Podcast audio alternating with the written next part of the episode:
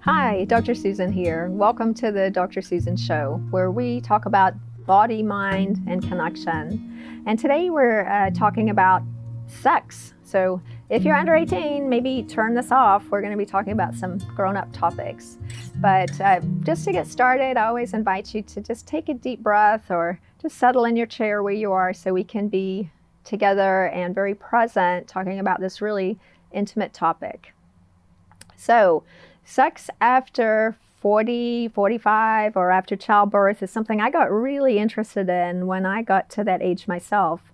I actually uh, just wrote a book about it. It's going to be published in the summer of 2020 called Sexually Woke. So we'll be talking a lot more about that over the next few weeks and months.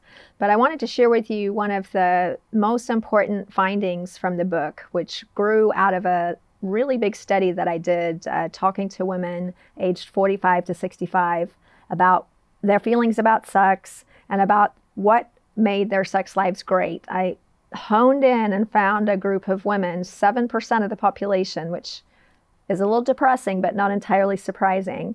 7% of the population that were surveyed in the 45 to 65 age group had an amazing sex life. So I really wanted to get to know these ladies and find out what they had in common. I ended up calling them the sexually woke, which is the name of the book.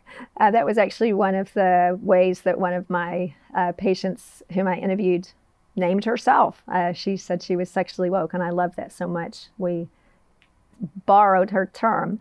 Um, so, being sexually woke is uh, about waking up to what's already there. I, I love the term wake, woke, awakening because it showed up so many times during my interviews with these wonderful women.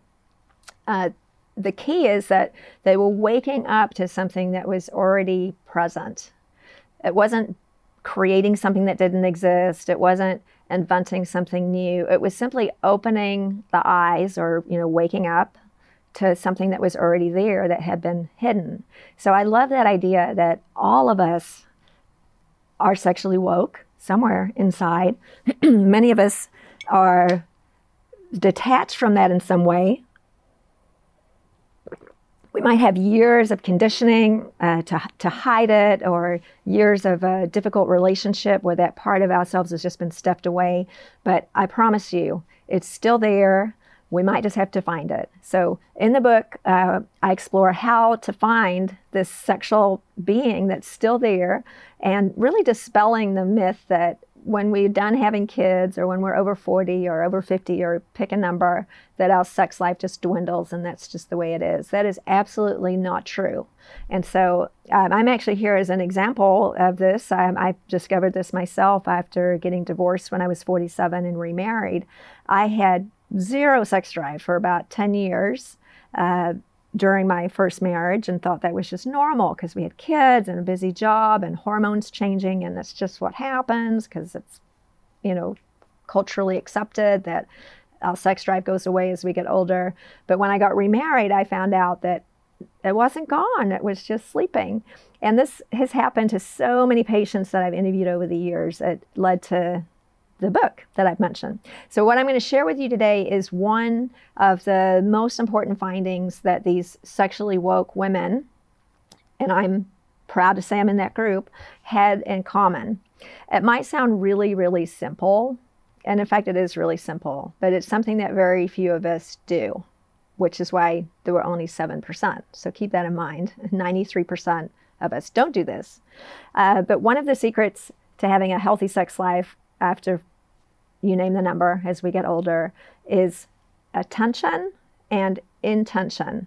And I, I borrowed that term from a, a I, I love Zen Buddhists. Uh, there's a very famous uh, Zen Buddhist named uh, Richard Baker Roshi, and he was once asked to do a talk on the secret to transformation. And he had maybe 20 minutes assigned to him, but he stood up and he faced the audience and he said, The secret to transformation is attention, and intention.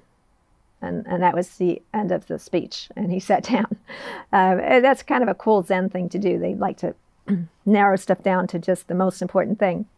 But when it came to interviewing uh, these amazing women, what I saw as a thread that connected them was that each of them approached their relationship with those two qualities in mind.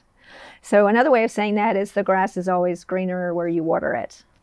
It just kind of makes sense. When we all know that when we neglect our relationships, when we don't pay attention, and we're not intentional about making time for our relationships that things start to drift apart. So it, I think it's so obvious that it is elusive because it's right in front of us all the time, but we forget, or at least I did. And since 50% of marriages end in divorce, and about half of those that don't are unhappy, the great majority of us are living in this space where we're not giving attention and intention to our relationships and that plays out in a number of ways, but in the context of what we're talking about today, our sex lives fall apart. So, how do we fix it? Um, well, one way is to get a new relationship. And I'm not suggesting that's the only way, but one of the interesting findings of my study is that is the most reliable way to improve your sex life when you're over 45. That worked for me. But for those of us who want to stay in our current relationship, there's there's other ways to do it as well. And honestly, for those who do start a new relationship, uh, that's only going to work for a little while. Once the magic starts to turn into normalcy, then we're still going to have to apply these principles of attention and intention. So, what does that look like? Um, you know, I live with uh, my spouse, of course, and uh, he's around a lot, and, and it can get very normal. Uh, and we can forget that this is a really special person. In fact, the most special person in our life that we've chosen to spend our life with, and that they deserve our full attention. And that might look like two or three minutes a day. Uh, so uh, we all have our own lives, and as I talked about recently when I was talking about codependence, we we want to have our own lives. We need to be fully formed individuals who function without the other person uh, being necessary for us to be happy.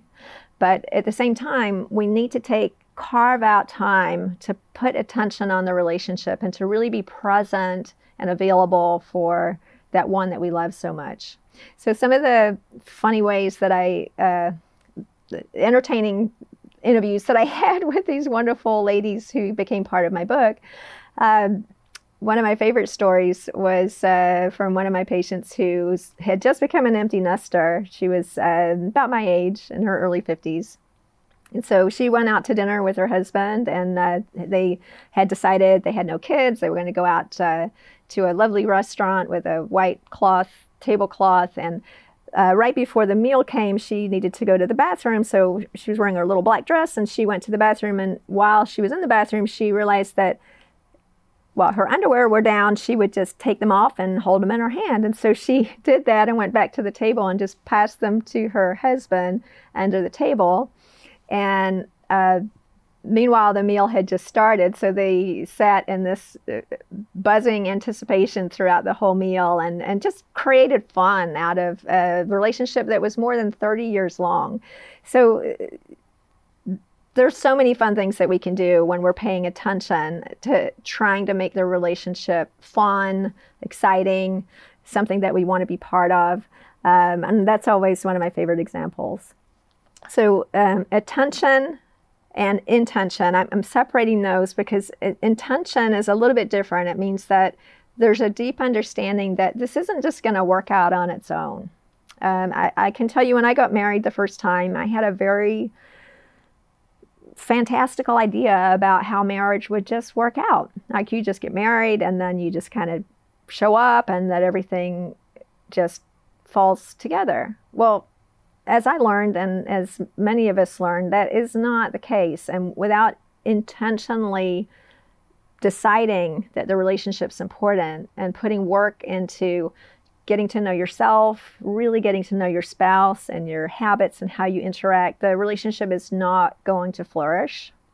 So, uh, being very intentional about being in relationship when it comes to our sex lives is is key. Now, it might not sound very sexy to put sex on the calendar, but that's actually something that a lot of us do because time flies I know for me, sometimes it could be two weeks and I haven't had sex and it feels like it was just yesterday.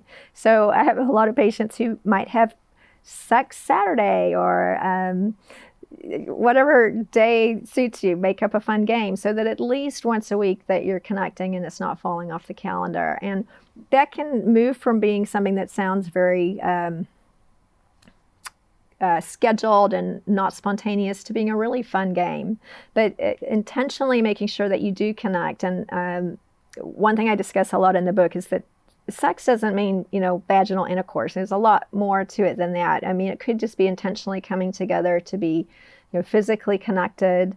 So it, uh, I describe sex in the book as uh, intimate physical connection, and that can occur in many many different ways. But just being intentional about being intimately physically connected is so important uh, if you want to have a healthy sex life, really at any age, but especially as we're facing some of the challenges of getting older, where our bodies are not cooperating as much as they used to when we were in our 20s. So, intention, think about it, make sure it stays on the calendar, make sure you do it as often as is comfortable for you.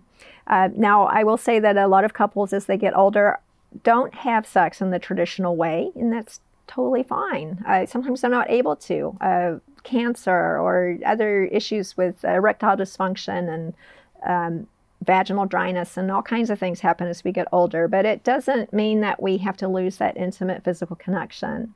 So, some of the most sexually woke women that I talked to actually did not have sex in their traditional sense. Some of them were single. Uh, so it could just be a relationship with your own body. So intention, making sure that this stays at the front of your mind, uh, putting it on the calendar is one idea that worked for many of the sexually woke. Making it fun, talking to the elephant in the room. You know, if there's an elephant in the room and you haven't had sex for a while, it's got to be something that you can bring up and talk about.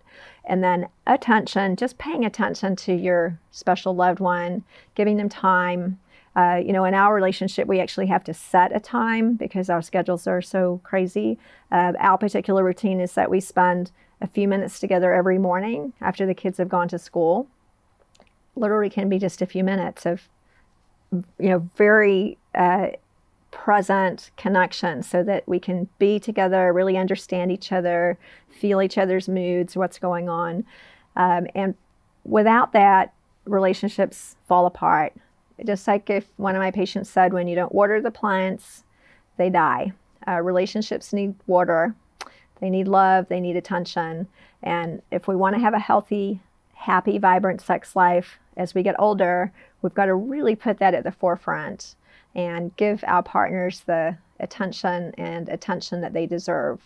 Now, you might say, well, he's not doing that for me, or she's not doing that for me, but somebody has to go first. So if you're sitting around waiting for your partner to make the first move, that could be a long standoff. If you want the relationship to work, just go first. Hand your undies to your partner under the table at dinner. Do something cute and funny, put some lipstick on the mirror. Uh, somebody has to go first. And, uh, you know, building up resentment because you're not getting what you think you deserve is not going to help move the relationship forward. So, you know, if it doesn't work and the relationship ends, you'll know you gave it your best try. But uh, if both members of the couple are willing and, you know, really willing, and there's a difference between wanting and willing. Um, I'll just throw in there. Everybody wants to have a good relationship, but willingness means something different. That means being willing to give things up, being willing to give up old habits, being willing to compromise. If both members of the couple are willing to make those changes, you can have the best sex life uh, ever after 50, after 60. It never ends, it never stops getting better. So I'd love to hear from you and hear how this resonates with you. You can connect with me on drsusan.com or at completewomenscarecenter.com. And look out for the book Sexually Woke that's going to be coming out in the summer of 2020. Uh, we'll be releasing some excerpts and doing some readings from the book on my website shortly. So I look forward to hearing what you think. And I'll see you next week.